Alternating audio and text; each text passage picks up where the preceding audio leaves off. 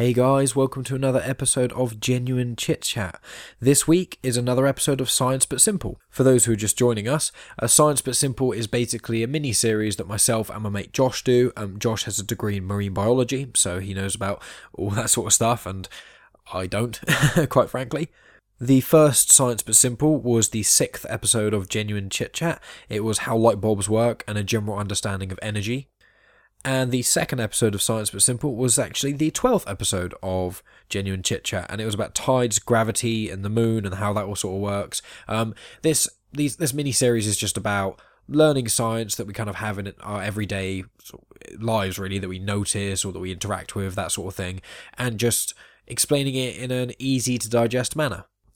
And if you're into this episode, um, last week I spoke with my, another friend of mine who's got a degree um, called Wayne, and he's actually got a degree in paleontology, which is basically life on Earth since the dawn of time up till essentially history. Uh, we talk about fossils, dinosaurs, mass extinction events, giant insects, all kinds of crazy stuff. So that's definitely one to check out as well. And in this episode of Science But Simple, we're talking about misconceptions, and uh, Josh is debunking a couple of these. Um, there are only three in this episode, and we speak about potentially doing uh, more episodes in the future about misconceptions, and some of them can be small, some of them can be big. Um, if anyone has any ones that they'd like us to shout about, then uh, you know contact us on at genuine chit chat on twitter on instagram facebook. You can email us. Uh, all the details are in the links uh, in the podcast description or if you're listening on youtube in the youtube description so this week we speak about GMOs, which is genetically modified organisms. You know, when people talk about GMO food, basically, uh, we explain like, what that actually is and why it's nothing to be worried about. Um, we talk about sort of uh, big pharma and the pharmaceutical companies and how sort of drugs get put through, or medicine gets put through and sold to the general public. And we talk about it in Britain and which is obviously where we're from, and also a bit in America. Um, so we talk about that, and we also talk about cancer and um, sort of radiotherapy, chemotherapy, and how cancer sort of works and why there's not like one big miracle cure for all cancer and things like that. Um, so obviously we do talk about cancer. Um, I speak about it a little bit um, with Josh about my dad because my dad passed away from cancer um, uh, quite a few years ago now. Uh, I think it's about five years ago. Um, but we don't get into like really deep. It's not about this. Isn't about that. You know, it's just about the scientific side of things. But if if speaking about cancer does make you feel uncomfortable or anything like that, then just to warn you, we start talking about cancer quite near the start. I think we we talk about a few other things for the first five ten minutes of the episode, and then we kind of get into the uh, misconceptions. So just a pre warning if um if that's a sensitive subject for you, you know, uh, well either skip it or don't listen to it. It's not a problem at all. Anyway, guys, thanks as always for listening. Um, I'll be back at the end for the usual ways of you know getting hold of us, what's coming up, and that sort of jazz. Um, yeah, I guess I'll get the show started. Welcome to Genuine Chit Chat, where we have honest conversations with interesting people. And I'm your host, Mike Burton.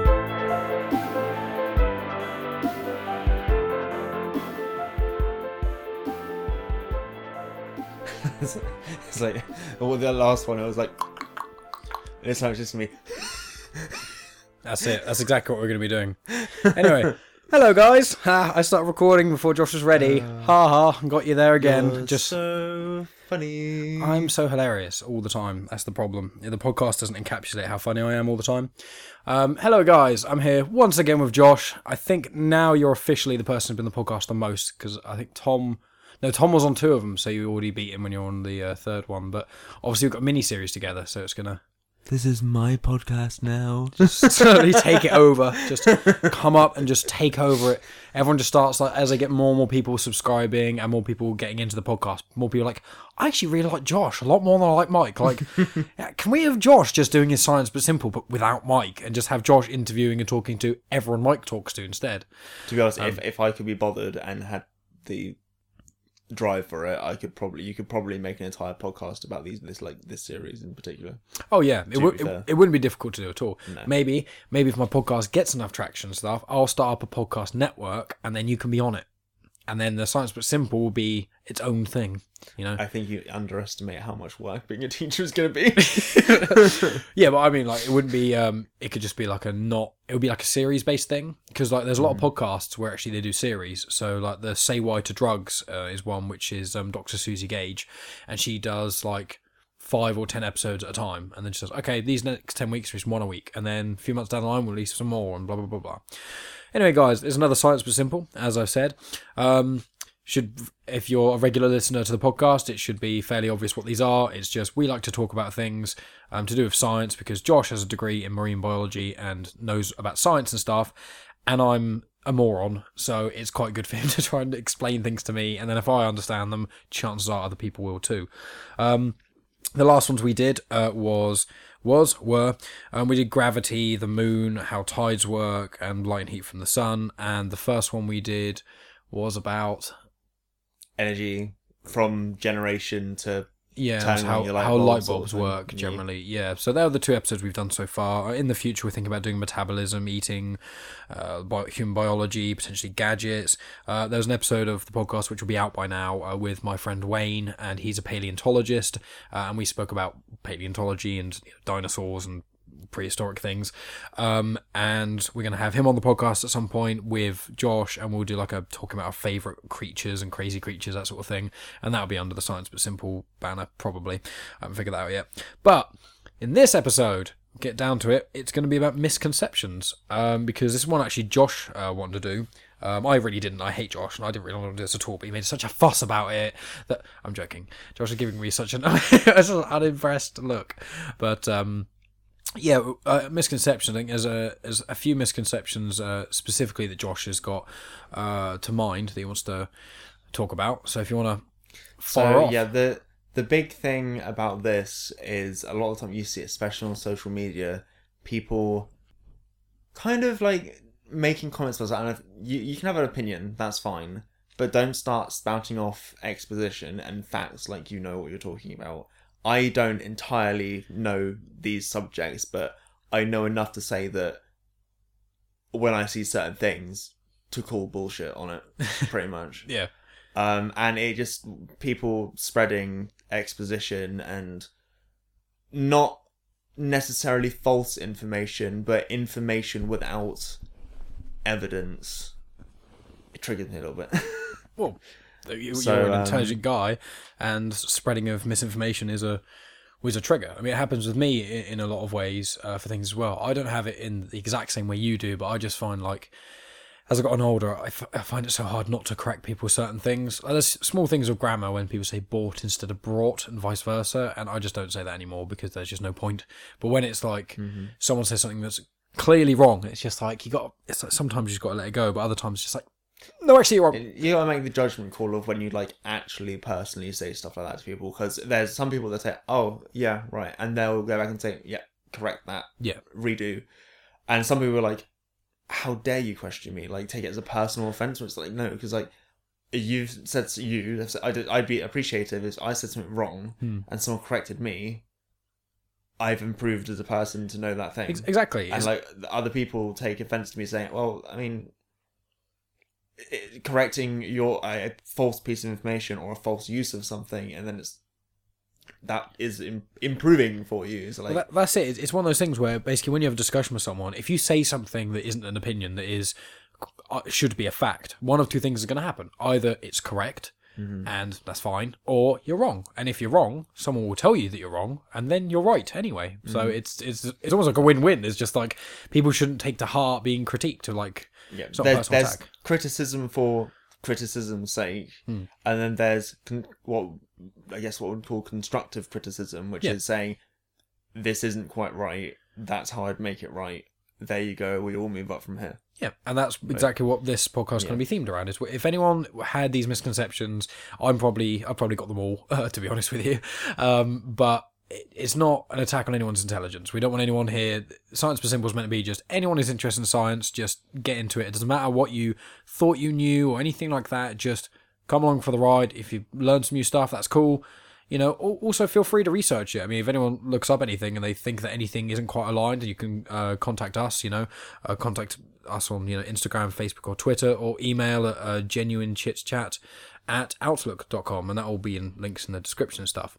But let's fire away. So, what's the uh, what's the first sort of misconception you want to bring up? So the first thing I would like to discuss is something that I think you had to a higher degree than I do have personal experience with, Right. and that would be cancer, something that more or less everybody is going to come across in Yeah. some point in their life. Well, statistically, I, I was listening to um, what's the name of the person who's uh, who studies cancer, endocrinologist or something like that. Uh, I was going to talk about that later, but um, oncologist. Oncologist. That's the word. Oncology is the study of cancer. There you go. Because there's a podcast I listened to with uh, the neuroscientist Sam Harris, and he had an oncologist on, and he was talking about, like, statistically speaking, I think it's one in uh, two males in the Western world are likely to get cancer, and one in three females are likely to get cancer. Um, and in the previous podcast, I- I've lightly touched about the subject. Um, is that my dad died of cancer when I was 19. Uh, I'm 24 now. Oh Christ, I'm 24, and it was my Yeah, birthday last week. long, that's a yeah. long time ago. It's- Yeah, five five years ago, um, he passed away. He was uh, ill with it for about a year and a half. Uh, wait, he got diagnosed about a year and a half. He passed away. Uh, one, I, I talk about it like in podcasts when people bring it up. I'm, I'm not closed off to the idea, but at some point in the future, I'm thinking with um, one of my brothers, I'm going to do like a full podcast just talking about it, and I think it might be able to help quite a few people who have been sort of had similar experiences. But we won't delve into that sort of horrendously uh, Yeah, deep stuff. This isn't going to this be is about that. more about Objective yeah, by the title, it's the objective side of it rather than the emotional and support Yeah. side of it. Although you know, we're all people, that's important. Yeah, it's- precisely. But I'm not. I, I I'll clarify to yourself and to everyone else that I'm Mm-hmm. not one.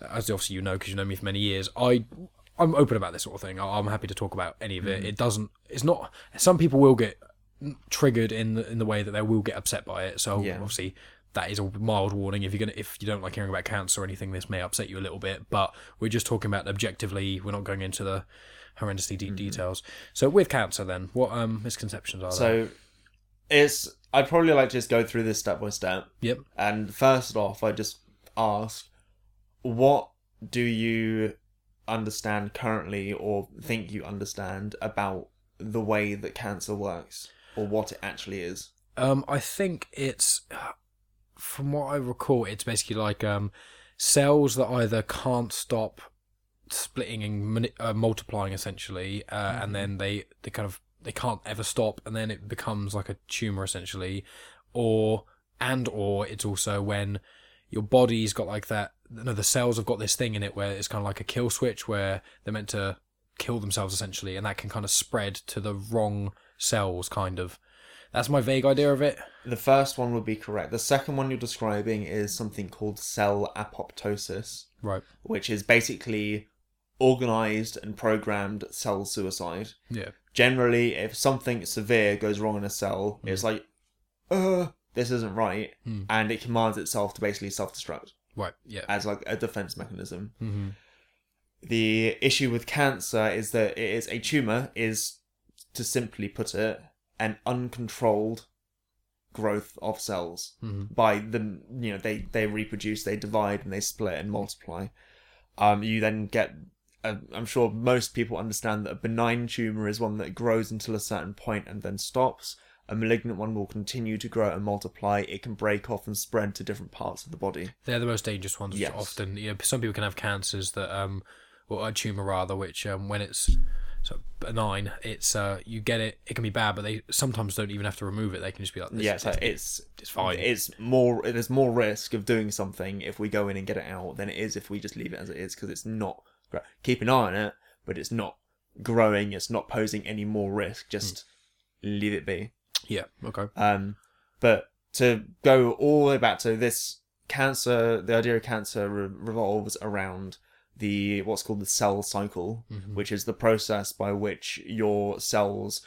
duplicate their dna pull it to two sides, split down the middle, and form into two cells, which is you have the mother, the parent cell, and what's called two daughter cells. Mm-hmm. And it is to do it. The things that control the cell division are genes. So much like you have, say, muscle cells and skin cells and nerve cells and bone cells, each of these cells is expressing different genes. So that the, the the hard thing people would misconfuse that oh your genetics determine all sorts of things. Yes, they do, but for cell types, genes are not always active. They can be switched on and switched off, and Right. that produces certain proteins or not, which control the way that cell develops. Okay.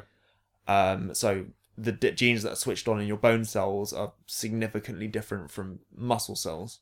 for example. So you're saying that they so the DNA has got all the sort of genetic code in it in a Yeah. sense, and there's certain on and off switches for certain things, and when certain things are on or off, it obviously makes something. Obviously, Yeah. if every single thing was on, it would make some weird globby mess of everything. But you have Yeah. to have, you know, you have to have this thing to make the structure of this bone, and then this thing to make the bone marrow, and then it, and it kind of like Yeah, uh, yeah, exactly. Like Okay. you, so you, It's like ingredients Your almost. bone marrow is different from the actual physical bone construct. Yeah, so it's almost like these loads and loads of on and off switches for each of these cells make. Uh, it's almost like the ingredient to make a cell in a sense. Yeah. Okay. Yeah. So the genes that are involved with the cell cycle are, funny enough, as we just mentioned, oncogenes, okay. which will end up producing the proteins that make the cell cycle continue. So Mm-hmm. which make the cell reproduce or replicate is probably the better term. Uh, and then there are called tumor suppressor genes, which halt the cycle. Mhm. And with these, it controls the progress of the cycle, how fast it happens, and all that sort of thing. Cancer is essentially a mutation caused by any number of things, including just random errors in cell replication, Mhm. um, that cause a damage or an error to happen in an oncogene or a tumor suppressor gene. Mhm. And this is probably a very simplified version of the events, essentially. Well, that's the thing. I mean, Um, we're not going into the, the yeah. deep, deep, deep, all the different variations Yeah. and everything. We're just grazing the surface, sort of thing. Uh, but so if an oncogene is damaged, it might mean that it's always on, so the cell cycle never stops.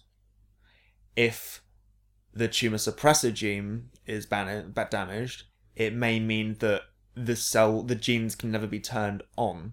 Right. So then there's no tumor suppressor gene activating to halt the cell cycle.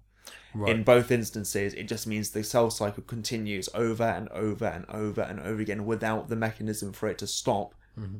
being in place. I see. And that creates the uncontrolled growth of cells. Yeah. Okay. So it's kind of like I'm trying to think of like a good analogy would be just someone is just baking loads and loads and loads and loads and loads of food just constantly, and then at some point you go, okay, we've we've ran out of space in here. Hold up for a bit. We'll let everyone eat this or get rid of it or sell it, whatever. Then you can make some more when you're ready. And instead, it's like someone just constantly making, it, and then the house is getting filled up with all this food, and then it's like spilling out everywhere. And it's like there's no there's no way to turn it off. There, there's no stop It- switch. So it it's can- like if you're running a bath or something yeah. and you turn the thing on and then the thing of the tap comes off. Oh yeah, and then it's and then it's always just on. overflowing and you can't stop it like that. You, Yeah. like, it just doesn't stop. You can't stop it because the, the handle's gone. Yeah, that's a much better analogy. Yeah, good. Um, and this is where I feel the misconception is. There Mm-hmm. are the ways that we treat cancer involve radiotherapy, which is bombarding that area with radiation to try and kill off those particular cells. But obviously, the side effect is it kills all cells. Yeah, which is why when radiography, ra- uh, radiotherapy, have radiography is something entirely different. Radio radiotherapy is that they'll normally have you say on the operating table, not operating table, like like an X-ray table sort of thing, Yeah. and they'll have that source of radiation that they're bombarding with, but it will rotate Hmm. and go around you, Mhm. so that the target area is receiving like the full dose of radiation, but everything around that is receiving a much reduced version because it's getting its small exposure and then it's moving away. Yeah, and obviously So when they people focus the treatment on that area, and everywhere else does still get exposed, but much to a much lesser extent right, to minimize risk. and you're going to say about chemotherapy now. Chemotherapy is a chemical version of this, and it pretty much involves flooding the system with chem- uh, drugs that are meant to kill the cancer cells off. Mhm. Because, uh, well, if you think about the way that I've just described cancer is genetic mutations, Mhm. every single person is different in terms of their genetics Mhm. and hence even even a the way the genes that control the cell cycle in an individual person you might have one or two tiny bits of the code that are different Mhm. and that doesn't produce any different effect normally but it means that if a mutation happens like that person's genetic code is different So some people So- react differently to say radiotherapy, even though even if they don't seem like I wouldn't say go that far. I, I would more say that because of the nature of what cancer is, it is your own body, which is why your immune system doesn't pick it up. It's not an infectious disease. It's not caused by something invading your body. Yeah. It is your body going wrong. Yeah, it's not an enemy coming in attacking you. It's the your actual insides going wrong. Yeah, So, i- in that essence, because every cancer is that person's own cells, every cancer is different. mm-hmm. That can be different because of their genetics. It could be different because the mutation's in a different place or in a different code. It- it- It's mutated in a different way. Mhm.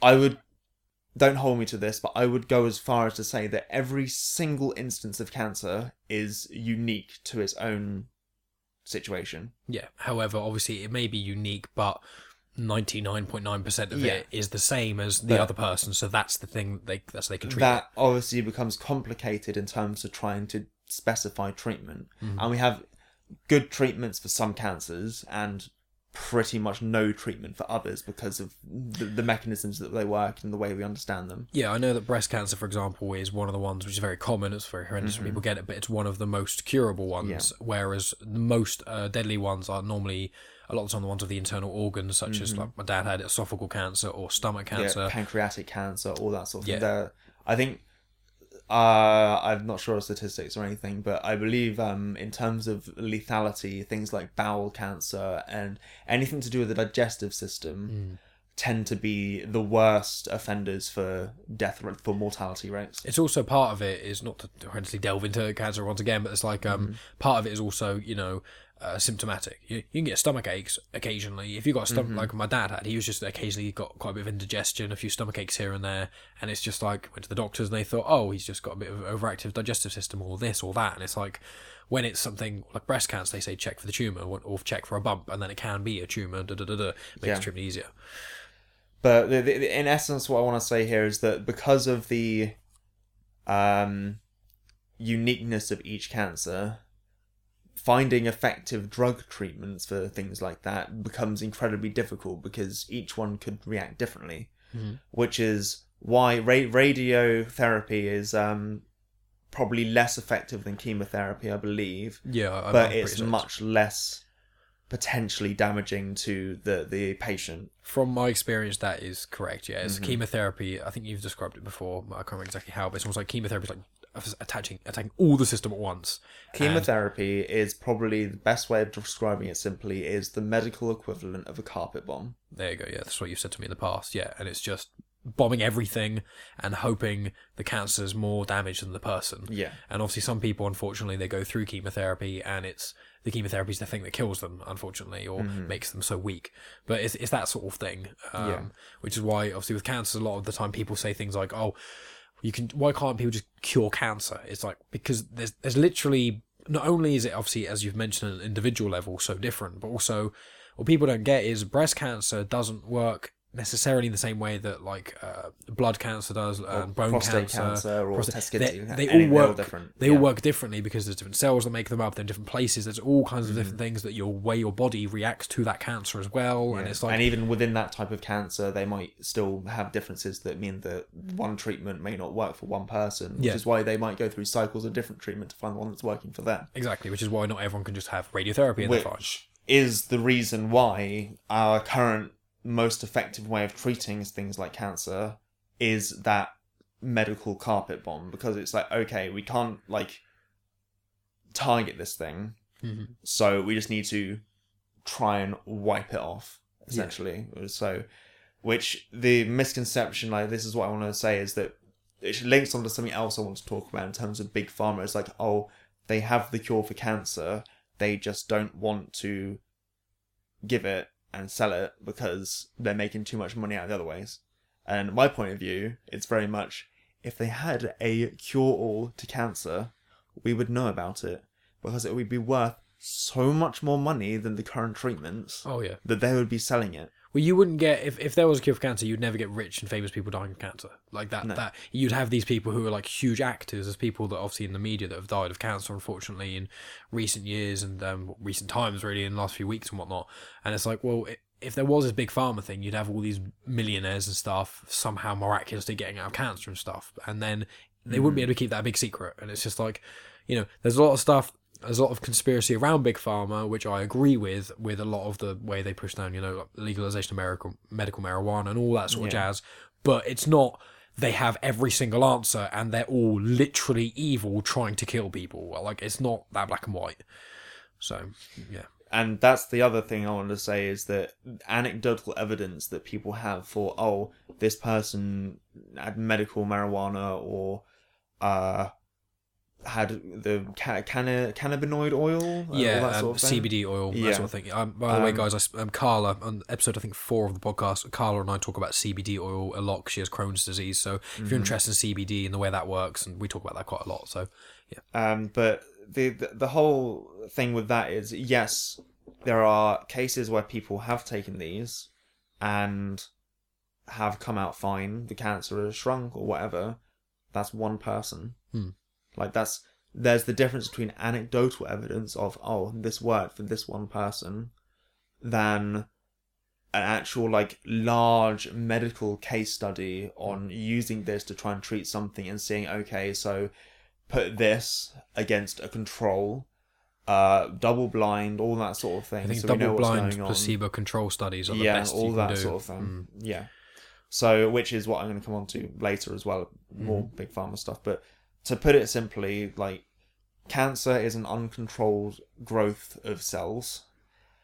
It is specific, from as far as I understand, to the individual and the type, which is why it's so difficult to treat. Let alone the actual logistics of treating a cancer that's potentially spreading throughout somebody's entire body Mhm. uh, which is why the most effective treatment we have for it is a medical equivalent of a carpet bomb. Mhm. To like put it in like one or two sentences. Yeah, that's very it's easy. That's easy to understand. I think we've kind of uh, got around that, that quite easily. Yeah. Yeah. good shout. So, um, do you want to move on to the next sort of misconception then? So this I want to talk about. It's a bit of a more socio-political thing to it, mm-hmm. Yeah, but as I've mentioned, the thing about big pharma, in air quotes, yeah, Um, I do not doubt that there are people that will be trying to make a lot of money out of selling drugs. Mhm. There are people that have abused the system. There's something to do with um, uh, something called I believe A- ADI. If you've heard of that, Is that the AIDS? Uh, one? no, it, Oh. it's um basically uh people trying to produce a female form of Viagra. Okay. and trials done it trials on it said that it doesn't have the efficacy that you'd want from a drug for that reason.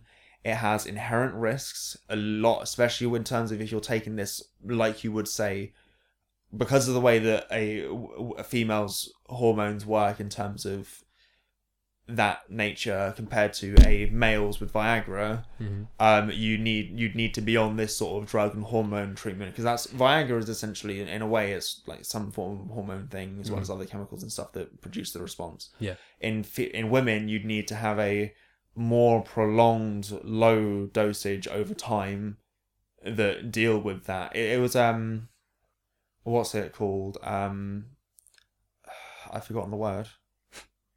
That is completely gone. Um, but um, that's it. li- libido. Oh, of course. Yeah. Yeah. Yeah. so fine. to change that, that's what this whole thing is about. Is libido. Mhm. Um, and the effects, the side effects, especially when ingested with alcohol, because Mm-hmm. you're taking this pill over a period of maybe like a few weeks to a month. Yeah. Horrendous side effects with severe consequences. Oh, okay. Um, and it's terrible people trying to force it through the drug development system because it's sexist if you don't yeah. at the expense of the risk of people's health. And Mm-hmm. I think that's disgusting. Uh, and there's the case of I can't remember his not name, but the guy that basically bought out the rights to the HIV drug That's what and ramped up the price by like a thousand percent. And it's like, and then he immediately got cut down for that. I think he later on got sued for something else entirely. Yeah, I think he's in a lot of Um, trouble now. I don't know if he got prison time or something like I that. I can't remember, But but he got something to do with the Yeah. law got to him, and then Like- some other company managed to get a hold of what he was doing. And Yeah. yeah, yeah. that behavior is disgusting. Oh yeah, 100%. But to say that the majority of people are doing that for personal profit, I think is misleading and disingenuous. The, a lot of the people that are developing drugs, the people that are doing the work, are the ones that are saying I can make a difference if I make this drug. Yeah, most like almost every person who is trying to cure any strain uh, strain of cancer or anything like that isn't thinking I'm going to make loads of money or I'm going to become super famous and awesome. It's like no, that's not how it works. It's like you have to commit your entire life to trying to get this to work. And uh, you know, how many people do we know who are scientists who actually have flat out cured something? You get like um, the guy who developed um, antibiotics, or well, penicillin. He discovered penicillin essentially, Yeah. um, which I believe that's Alexander Fleming. I was going to say, I think it's Fleming. it's Fleming, Yeah, I mean that's one, you know, years and years and years ago. How many do we know now? Like, I, I can't. I'm not a science expert, but I can't really name any. I always uh, find it amusing. Um, penicillin, um, the thing that creates it, because antibiotics are all biologically made. Um, and it amuses me that the, the fungus that produces penicillin, that sounds like a Harry Potter spell, What is it? Penicillium notatum. Nice. That's good. That's good. I like that. It's like Penic- Penicillium notatum, and your smallpox is gone. That's brilliant. um, but yeah, so the the whole thing, like, yes, these people want to do well and do good with the things they're producing, but they still need to live. They hmm. need to be paid. You're the things that cost the money. You do need to turn a profit when you're producing these things Oh yeah. Well, because you need to pay for the patents, mm-hmm. which are of a limited time, like ten to fifteen years normally yeah. you need to pay for the years of research going into it, the scientists that are doing that research, the production. There are so many costs that go into it, hmm. as well as the actual process for producing a drug involves production, lab testing. Unfortunately, for medicine, testing on animals, both uh, non ape and ape Well, types. mice so you have to the most common ones, you you have to deal with either two types of I think it's two uh, at least one rodent, Mm-hmm. two types of non-rodent, and one ape. Okay. Right. Uh, uh, something along those sort of lines. I don't know the specifics of it exactly, but Yeah, you have to have some animal testing. Unfortunately, I animal testing in the cosmetic industry is abhorrent. Mm-hmm. Should not be necessary when we can have simply skin cultures. Oh yeah. Exactly. But testing drugs against an entire bio- biological system is an entirely different story.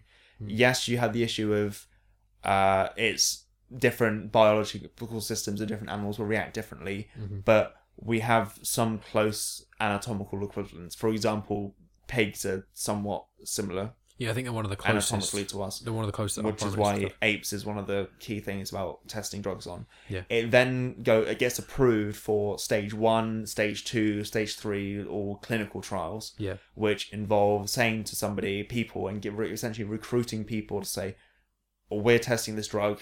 It's been tested on these animals and looks safe. Sign this waiver, and we can test it on you." And often they have to pay them as well a lot of the Yeah. time. Hmm.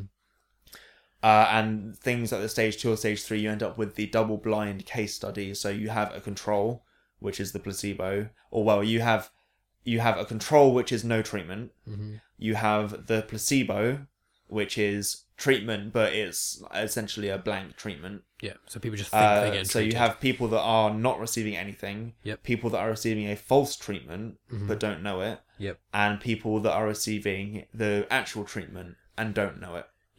And this could be a mix of people that actually have the condition and don't to see the effects of it on people that don't for side effects and things. Yeah, because well, that's one thing people don't think about is like you know when you Mm-hmm. have when you get medicine for something, if you take medicine when you don't have that thing, because you get some people hypochondriacs or potentially misdiagnosed, Mm-hmm. you have to be prepared to also think about okay, if someone doesn't have, make it really simple, the common cold, and they take some cold medicine.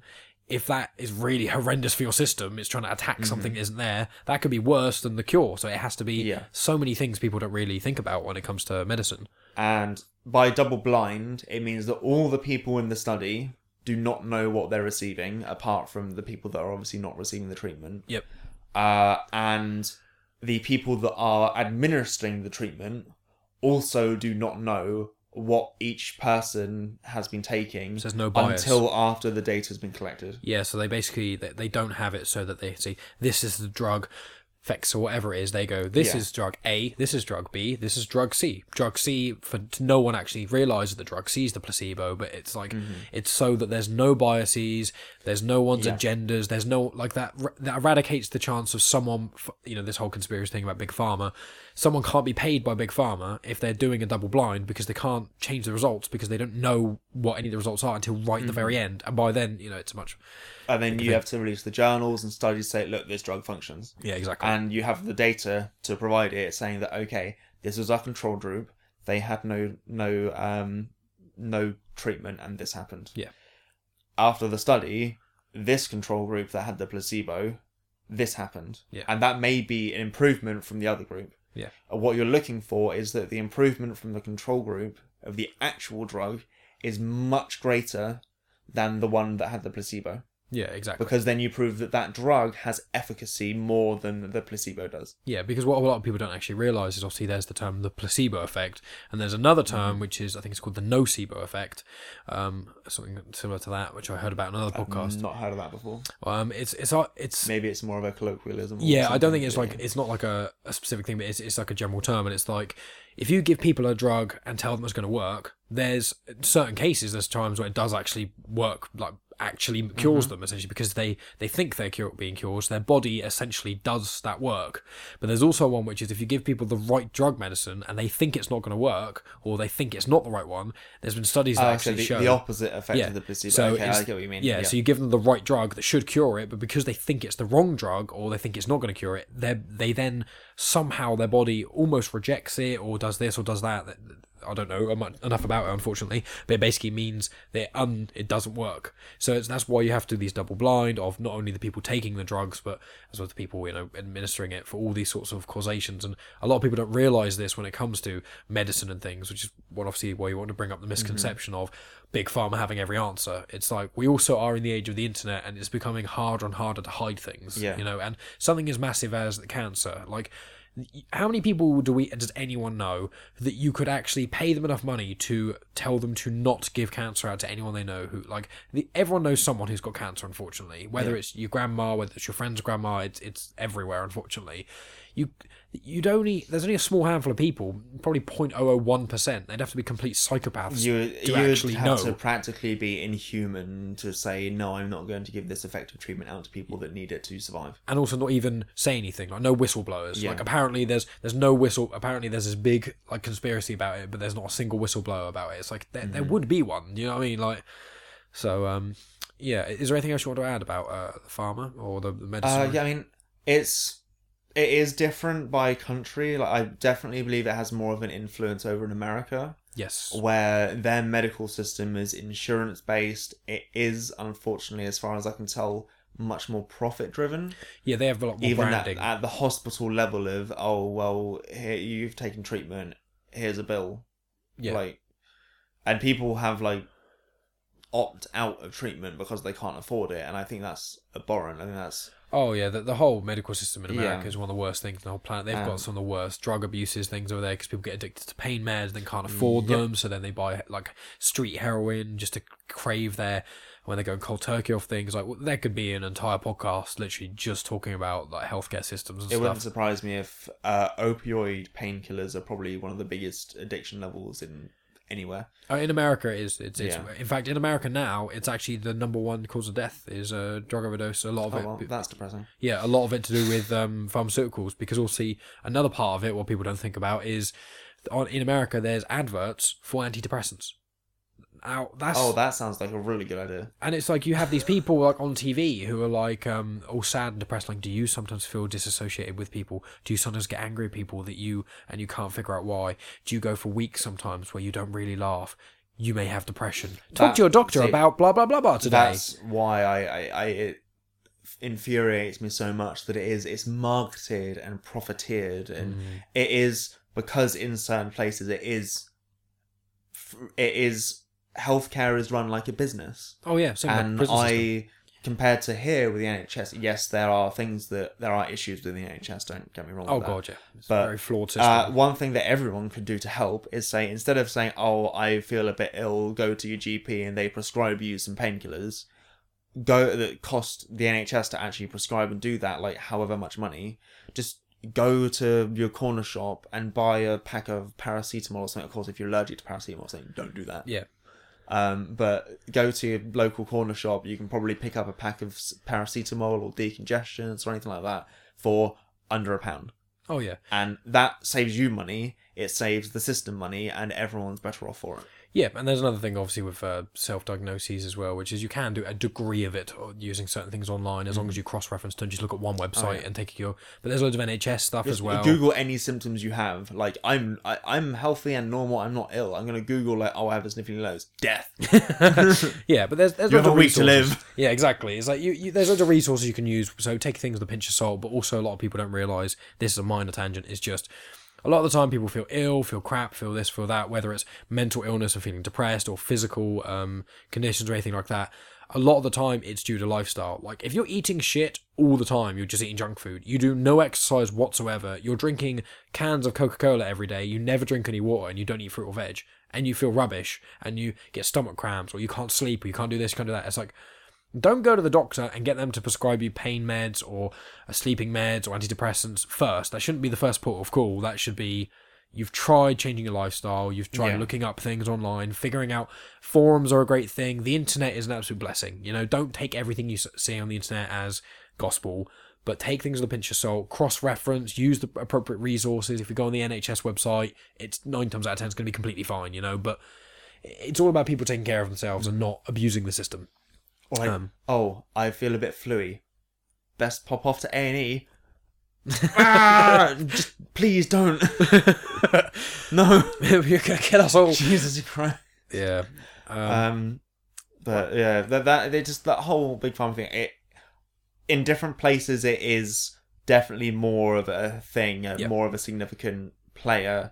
But I don't feel that anyone in like actively participating in the profession, either as doctors or nurses or the people that are researching these drugs, have ill intent towards profit. It is the, the sponsors and the funders that are the ones that are going to be pro- profiteering off yeah. of it. Yeah. Well, the problem is also in America, for example, when you, you have the things where you have doctors and they get uh, taken out for dinner from the certain drug company and they go, you know, these antidepressants, if you give these antidepressants, they're a bit better. Like, a lot of the time, the doctors, they don't have time to look maybe look through all the research notes or everything like that. And it's just like okay well i have to give out a certain amount of antidepressants on paper and study wise both of these look exactly the same but this one this person's paying me for. So eh, i'm going to use that one. And i'm not saying that's morally right but they're not actually evil. But also you've got to think of if doctors were getting paid more they wouldn't have to take money under the table. All these sorts of everything is a much bigger issue than people like to think people like to think especially with a lot of conspiracy theories Well, not necessarily bigger, but much more complex. complicated. Yeah, it's Yeah. like there's not just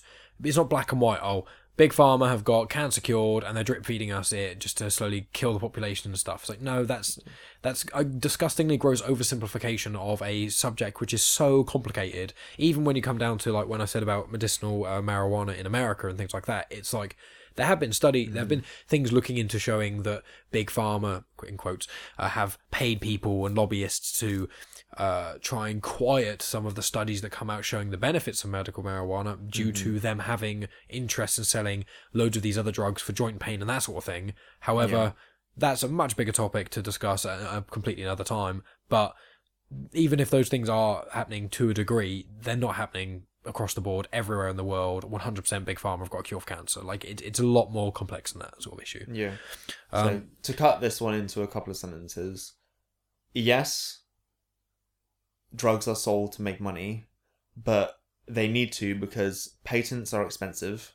Yep. Uh, you need to pay people for sometimes upwards of 10 years of development and research to actually produce these And there's to drugs. specialists with degrees, etc. Yeah, these people are at minimum looking for probably at least thirty thousand pounds a year to be able to like for this specialist level of Mm. Yeah. doing stuff. Um, but you're looking at like biomedical, biochemists, all that sort of thing, like All the high equipment. level specialist people, With all the equipment, etc., etc. Mhm. like the running costs, everything. It's it. Drug development is by its nature expensive, Mm. and they need to get the money back to pay that off from somewhere. Mm. So yes, even in our case for the NHS, like the NHS will buy medicines off somewhere, but they do that at like you know the reasonable prices that they can find that people are selling to at fair prices. It's regulated, all that sort of thing. Over here, yes, regulation. Over in America, probably not so much. Yeah. And one last tiny thing I'll add when it comes to just generally companies making money. Obviously, there's a lot of companies in the world that make way too much money and don't give enough back to the communities and the country and tax evasion, blah, blah, mm-hmm. blah. But one thing people don't realize when people get angry about certain companies making profit is one thing I learned where I worked in a small business for uh, quite a while was that a lot of the time the profit that pe- the companies made you think oh the profit is going into the debt reductor's pocket. Nine times out of ten the profit is going into either expanding the business or putting a pool of money in because then if something really bad goes wrong like for example drug testing if you test a drug for 10 years and you think it's going to go places then at the last hurdle you realize oh crap it's actually not good at all it's horrendous. You've then spent all this money to get somewhere which isn't going to go anywhere and you have to start again or there can be other issues with it such as lawsuits That, that is exactly the case. Yeah. Like you can go from all the previous development stages, get to double blind stage two trial, and no efficacy. It's basically the same as the control. And it's Exactly, Like, and well, so- we've got to back, go back to the drawing board. yeah Like, and that could take they have the years and evidence to say that they can produce something that works, but it hasn't worked this time. Go back, find a new iteration. Hmm. Like it could be as simple as changing the orientation of something around a benzene ring, which that is a whole nother kettle of chemistry fish. yeah I don't even understand that so Um, but it, it- like a molecule is structured in a certain way. yeah If, for example, a benzene ring is a ring of six carbons linked up together, Yep. and think to like be off of those positions. Mhm. Um, so if something is put in one position, and then you say, okay, it's not working there, so let's put it on this position, I see that can have an entirely different effect. oh okay yeah so it's also So- reshuffling it Reshuffling the structure of the molecule of the compound or drug or whatever Yep. could be the solution. Yeah. And you have to go back to the drawing board to chemically again. synthesize that and all that sort of thing. Yeah. Yeah. Okay, cool. So, um, is there? I think there's there was at least one other thing I know that you wanted to discuss. Uh, do we have time for it? yes, we do. Um, yeah, we're at about the forty minute mark, so we're doing quite well, about twenty ish That's minutes per segment. So, I think the last one was GMO, wasn't it? Uh, I want to talk a bit about the ge- genetic modification and both in ways that we use it more medically as well as in food and everything like that. Because okay. that is a controversial topic, and there is no. I'll say in advance, there is no like right answer. It more or less, as far as I'm aware, still comes down personal choice sort of thing. Everything. If if a food is GMO, I think it is like by law labeled as such on the packaging. And that's genetically modified GMO is genetically modified organism. organism. Okay. Yeah. Yeah. Cool. Um, and essentially, the people have like, oh, it's GMO. It's done in a lab. It's bad. It's like got a mutated tomato with like legs and shit. Oh, it's like and oh, like square tomatoes or something. Like, That'd be awesome. I'd love to. which is like it's like oh yeah, we let's GMO make create GMO tomatoes that are square so we can slice them and fit them nice and neatly in our sandwiches. Oh, that'd be awesome. And it's I'd be down for that. Okay, one is that even possible to do with genetics? We need to do it, Josh. we need to two- fund it. Is that a worthwhile use of our yes. time? yes, it is. Triangle tomatoes, mate. Then you can have sandwiches. you can have square tomatoes. You can have triangle ones. Cut out the business, bro. You can do it. Octagonal tomatoes. Oh, Lord. Uh, no, uh, bas- basically, um, as humans, through agriculture and crops and livestock, we have been artificially manipulating genes Selective breeding. since domestication happened. Right. Selective breeding, what you just said, is exactly that. You're saying this thing has these traits that I like, Mhm. and this thing also has these traits that I like. So I'm going to breed them together so that the offspring has these traits. So the most common fit thing for that is obviously dogs. That's probably the easiest way for people to understand. When it comes to animals and stuff, you know, for example, a lot of people don't realize this. I think I mentioned in the podcast before. Um, dogs. Every species of dog comes from wolves. Like do- wolves, dogs, and coyotes all come from the same pot. They're basically the same animal. They can all mate together. Mm-hmm. So a Chihuahua came from a wolf, but from selective breeding. A, a Chihuahua can mate with a St. Bernard. Yeah, exactly. Like, and it's like because two complete polar opposites of dogs. Yeah, because a Chihuahua is basically almost like you breed. Yeah. Because obviously, you can think of like a good dog that's like a wolf is like a husky. Okay, so you can almost think of it as a husky is the closest thing to a do- to a wolf. And it's like, well, the runt of the litter of the husky with um like a beigeish fur or whatever. You then get the runt of the litter to mate with another runt of the litter, and then you get a slightly smaller husky. Um, and then you keep doing that over years and years and years. I mean, you got to think, generations and generations. we've and had- you end up improving on. It's essentially it's called uh it's selective breeding, but it's what in terms it's artificial uh selection, where you have natural selection, which is the environment determines what traits are useful Mhm. and then the people with the the organisms with those traits live on to reproduce Yeah. the other ones might, might die off Yeah. or in terms of sexual selection this one is preferred by the mate so then they reproduce and that it creates the self-perpetuating okay so the taller ones are more suited to the environment. So they survive to reproduce. So they mm. have taller offspring and then they produce and the taller ones survive and they produce even taller offspring which is how you might go from a horse to a giraffe. Yeah. because what they have the environment is selecting for horses with longer neck length Yeah, one of the things, uh, well, I, I- wrote it down actually. One of the things I'd love to go into with you at some point, not obviously now,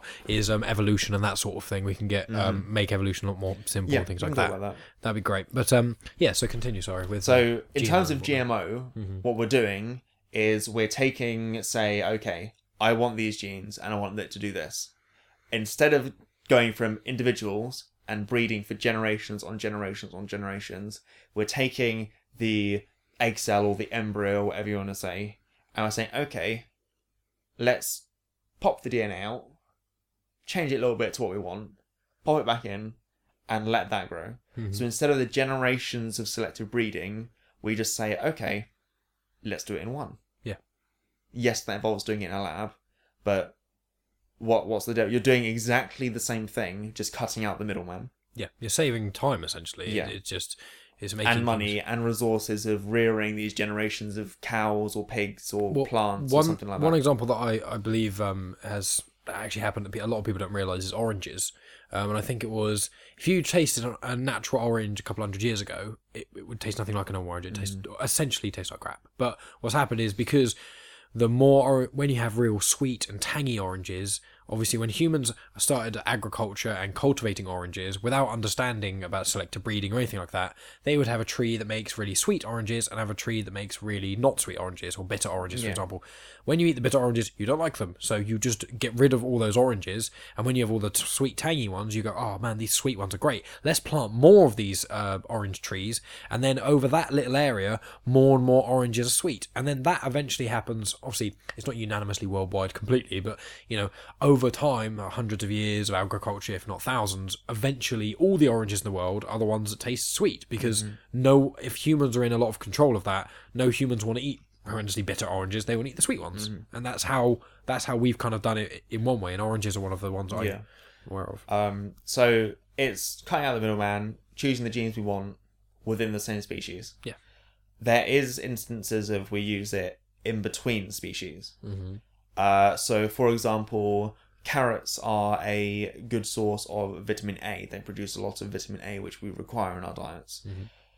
There was a time over in Asia, I believe it was India, there was a very, very high infant mortality rate Mm-hmm.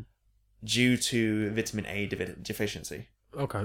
So they produced a plant Mhm. by taking what, what's what's readily available across the vast majority of Asia, rice. I was thinking rice, but I didn't want to say it because I was going to be wrong. Okay. And they say, okay, rice is amazingly abundant, Mm-hmm. but it doesn't have any vitamin A. Right.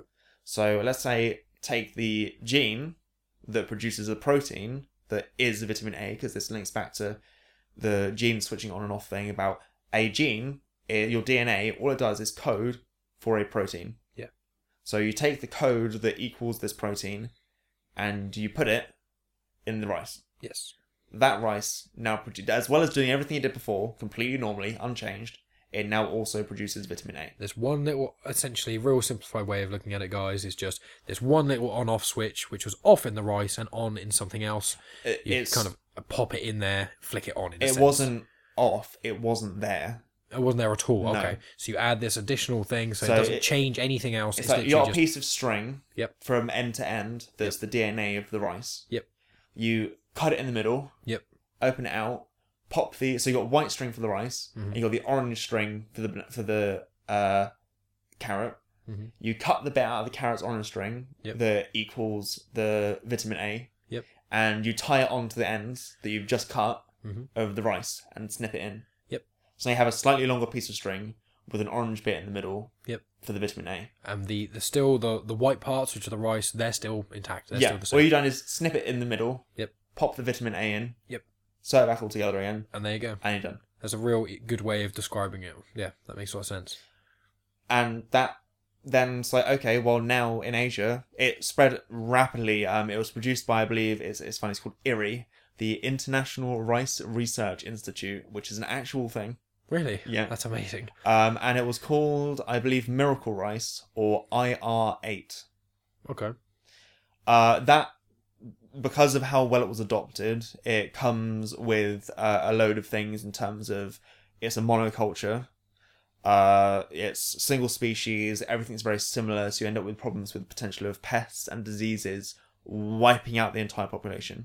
Oh, okay. I see. Which is like the the the reason why banana flavored things now Hmm. do not taste like bananas Mhm. is because the bananas we eat are a different subspecies than the one that we extracted the formula for the flavoring out of. Yeah, I'm aware of that. It was a type And of banana that got extinct in the 30s. I loads of monocultures, disease hit, wiped out the entire subspecies. So n- those bananas are now actually extinct. Yeah, so just to clarify, everyone, every when people taste things that is like banana flavored, like milkshake's a good one, they don't taste like bananas because they did taste like bananas, but those bananas don't really exist on Earth anymore. They they don't. They- are extinct. Yeah, they Like, got they got it.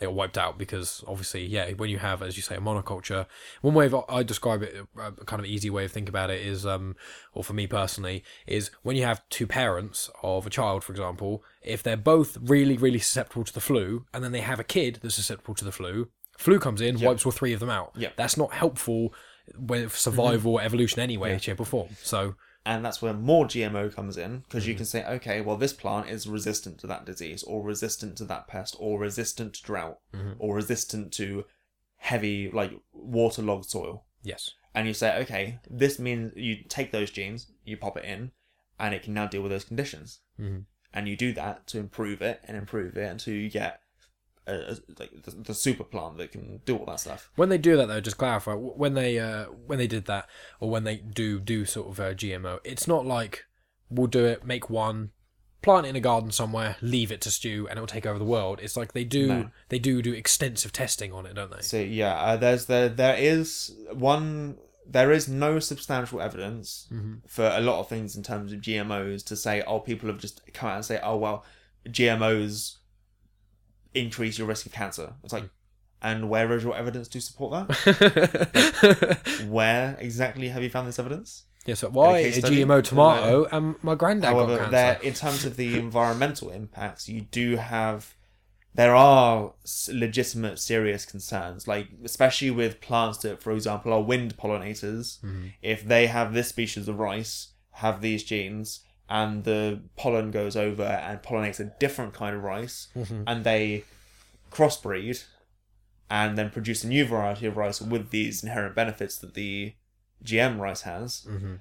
you might get a wild strain of the plant that is a, a super plant and can start running rampant and taking over because it doesn't have the natural controls on it anymore. yes, I see. Yeah. So that that is a legit legitimate concern, and you can put controls in place for that. Especially that's very easy to do in terms of like animals and livestock. It's a bit more difficult with plants, hmm. that especially wind pollinators. Yeah. But in essence, like people think, oh, you're putting all these bits and bobs into these plants, but you're you're not. You're taking one specific thing that mm-hmm. you need mm-hmm. and putting that one specific thing in the thing that already exists. Yeah. Like you're not like making some Frank chimera of plants and animals and stuff. Like Yeah. it's not like that buddy girl and the dog in Fullmetal Alchemist. Oh God. It's not that to bring that up. Um, but like that that is the essence of what you're doing. Um, and that has also proved to be I mean another thing to say like a plant produces fruits. Fruit is there to help spread the seeds. bananas, yes, they're a herb, but they're also the fruit of the plant. Mm-hmm. Grapes are fruit. How do you think we get seedless bananas and seedless grapes? Because you take out the genetics that produce the seeds. I always wondered with that with um, seedless grapes. Huh. So uh, yeah, obviously, you can have seedless grapes, but you can't grow more grapes from them because there's no seeds. Hmm. So you need to be like actively doing these things to produce the the seeds that grow seedless grapes yeah, yeah, I see. That makes sense. or oh. bananas or etc etc. Yeah, that will make sense. Um, but GM stuff has, in the same way, been very useful medically. Yeah. Because, for example, before we had the means to, we if someone's diabetic now, the insulin they inject is, oh, I say they're type one diabetic. The insulin they inject is human insulin. hmm Before, we had no means of getting human insulin unless it was out of a person, which they wouldn't do because obviously we're important because we're people. Um, so they would use porcine insulin, pig insulin, because of their Oh. ana- anatomical similarity. Yeah. Like I'm sure you've probably also heard. I'm pretty sure there's successful cases. They have to go through the same drug treatments and everything that other people do that have human components.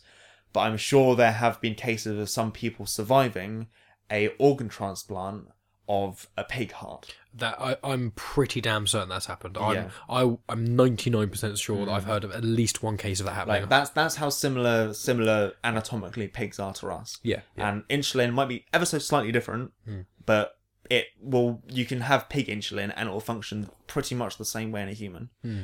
Of course, there's every chance of potential allergic reactions and all that sort of thing because it is a, foreign it's just much molecule and all safer. sort of it's just Yeah. much safer for it to be human. insulin. Um, and what we do is say, okay, well, this is the gene in humans that produces the protein insulin. hmm So we take the gene, we snip it out, and we put it in some bacteria. hmm And the the way bacteria have their DNA is different to people. They have circular DNA rather than strands, Right. and they also have like they have their main DNA, and they have little mini ringlets that are around dotted over the place called plasmids. Oh Christ. So you put the DNA for insulin into the plasmid. Hmm. That bacteria now, as well as doing all the other things that it does, much like the plants that you're saying, okay, the rice did everything it normally did Hmm. and produces vitamin A. Right. The bacteria does everything it normally did. I think it's E. coli they use actually. Hmm. Um, and it also now produces human insulin Right. as a byproduct of just existing. I see. Yep. Okay. So then you have these amounts of bacteria cultured, and you're just producing human insulin that you can siphon off and package up and use for humans with diabetes because they don't produce insulin. That's brilliant. Well, we're getting uh, we're getting close to the hour mark now, and very close to it, in fact. So we'll start to wrap up a little bit. Um, so if you want to say, I was going to say one little thing to do with GMOs as well is that people just like to attack things they don't fully understand a lot, And which has jump on bandwagons. Exactly, which is what Yeah. this whole theme of this podcast has been. And uh, here's one of my uh, my little uh, fleeting thoughts, uh, essentially, um, which is like you know with uh, the discussion of stem cell burgers, but burgers being grown in a lab, lab grown meat, all that sort of jazz. Oh yeah, I actually had a conversation about this with someone today. That's really A interesting. vegan, nonetheless. Oh wow, cool. well, I'm I'm not going to delve deep into that because that's a whole nother Yeah, kettle of fish. But uh, with people getting a bit worried about that sort of thing, um, and also with GMOs. Okay, here's here's an example of you, you need to look into things first. Okay, when before humans got freezers, um, we used to go get ice from places that were frozen, you know, and they used to bring that back as ice. Before we had freezers, people didn't do weekly shops. They bought on like a daily or whatever other daily basis. Hmm. They just didn't store food in the home. Precisely, but when they wanted ice or anything like that, um, and they got bags of ice from whatever that sort of thing, it was quote unquote natural ice.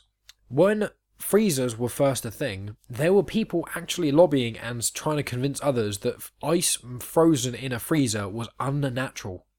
It's it's the same exact thing. It's it's, done in the solid- exact same sol- way. solid water, or there's naturally solid water, or water that you've made solid in a box. Naturally, it's like so. Okay. So don't, we just want to say don't don't jump on bandwagons. Don't just assume things are right. I mean, even with this podcast, for example, don't necessarily listen to everything we've said without researching Yeah. it. If you want, go delve deep. You know, we understand that not everyone has got time to every bit of information you hear. People go to work; they've got a lot of stuff to think about. You know, and anyone listening to this, I really appreciate it. And I'm not saying you should then spend three hours researching into everything that Josh says, because I trust Josh. But if you do, that's a good thing. It shows that you don't believe everything you hear. To put it in a sentence, to be good scientifically means to have a healthy level of skepticism. Not to say like, oh, I'm skeptical about that. No way. It's like Yeah. to say, okay, look at this objectively, Mhm. evidence. I- you can't really see facial expressions, but it's like a hmm, Ponder. ponder. Like, don't not judge, but look at things and say, okay, critically evaluate what you're looking at. Yeah, precisely. Does it have substantial evidence? Things like that. and do that with with everything and everyone. Don't think you know everything, but don't think that they know nothing. Just it's all about balance. That's that's Yeah. all it comes down to. You know, um, with with everything, conspiracy theories are the same thing. You know, don't believe everything that everyone tells you all the time, but don't equally think everything is being told to you is a lie. You know, Yeah. whether it's GMOs or anything some people might come up with outrageous claims, and you say, okay, okay, and then think, let's go look this up and do some research, Let's find the evidence and then for it. see where this evidence is coming from If because at all. it a reputable source, you know, and that sort of thing. Precisely. Yeah, I totally agree. Um, right, I think that about wraps it up. Um, thank you once again for coming on, Josh, for another good. episode. I feel Um, these are more me talking than you. Well, the thing is, it's my podcast, so I'm people listen to me talk. if they Way listen, too much. well, exactly, What? yeah. if they listen to all the podcasts, they hear my voice far too much, and I talk about way too many things I don't know about. So I really appreciate you coming on, and I'm sure the next episode we've got a few notes written down will be very enthralling. So thanks again, Josh. Mm. Yes, thank you. And that's the end of another episode. Thanks as always for tuning in, guys. As I said at the start, there are two more episodes of Science But Simple on the Genuine Chit Chat podcast, um, episode 6 and episode 12. Um, so, yeah, be sure to check those out. I think I'll probably put links in the uh, descriptions to make sure you can check that out. Uh, check out last week's episode, which was, as I said at the start, with my buddy Wayne about paleontology. So, that's a great one as well. Um, and then for the future, um, I've actually got. I've got a few that I'm recording in this week i'm recording three which i'm hoping will be two-ish hour long ones. Um i'll be recording more science but simple ones of josh but i try and release them sort of intermittently so we're just not just seeming like a purely scientific podcast. Um there's yeah i've got I think there's going to be one which can be about men versus women in a sense, um, which I'm going to be talking with a woman about this sort of thing. Um, some of them almost misconceptions that men have about women and vice versa, that sort of thing. So that could be a really interesting conversation. Uh, another conversation with a friend of mine who's from Poland. Um, so that might be really cool. Um, as I said, I haven't recorded these yet. I'm actually recording these intros on Friday, um, and I normally release the episodes on Sunday. And I think I'm recording. The other two episodes actually on Saturday and Sunday. So, uh, and then I've got um, another friend of mine uh, next week for Wednesday that I've planned. I've got a recording with him. Uh, he's a super smart guy as well. I don't know what we'll be chatting about. So it's it's a few. It's quite a bit of variety. You know, there's a couple of people I'm going to talk about about care work. Um, there's a friend of mine who does theatrical production, uh, Alex Hart, who's been on the uh, movie or to the movie podcasts that I've done. Um, we'll be talking about the sort of things he's been getting up to in Wales because he's like a super outdoorsy sort of person. Um, so it, the, the next month or two, I've got quite a few things lined up, uh, all of which I hope will be really interesting for you guys. Um, as I, as I always say, you know, I really appreciate anyone listening to this and giving it a go and sharing it, rating it, anything like that. Um, you can follow us on Instagram, Twitter, and Facebook. Um, you can email us at genuinechitchat at outlook.com. All the links are in the description. Find us on YouTube, Stitcher, uh, Podbean, really any of those sorts of things. Um, any feedback is welcomed, positive or negative. And yeah, I hope you all guys all have a great week, have a great day, and I suppose I'll talk to you next week.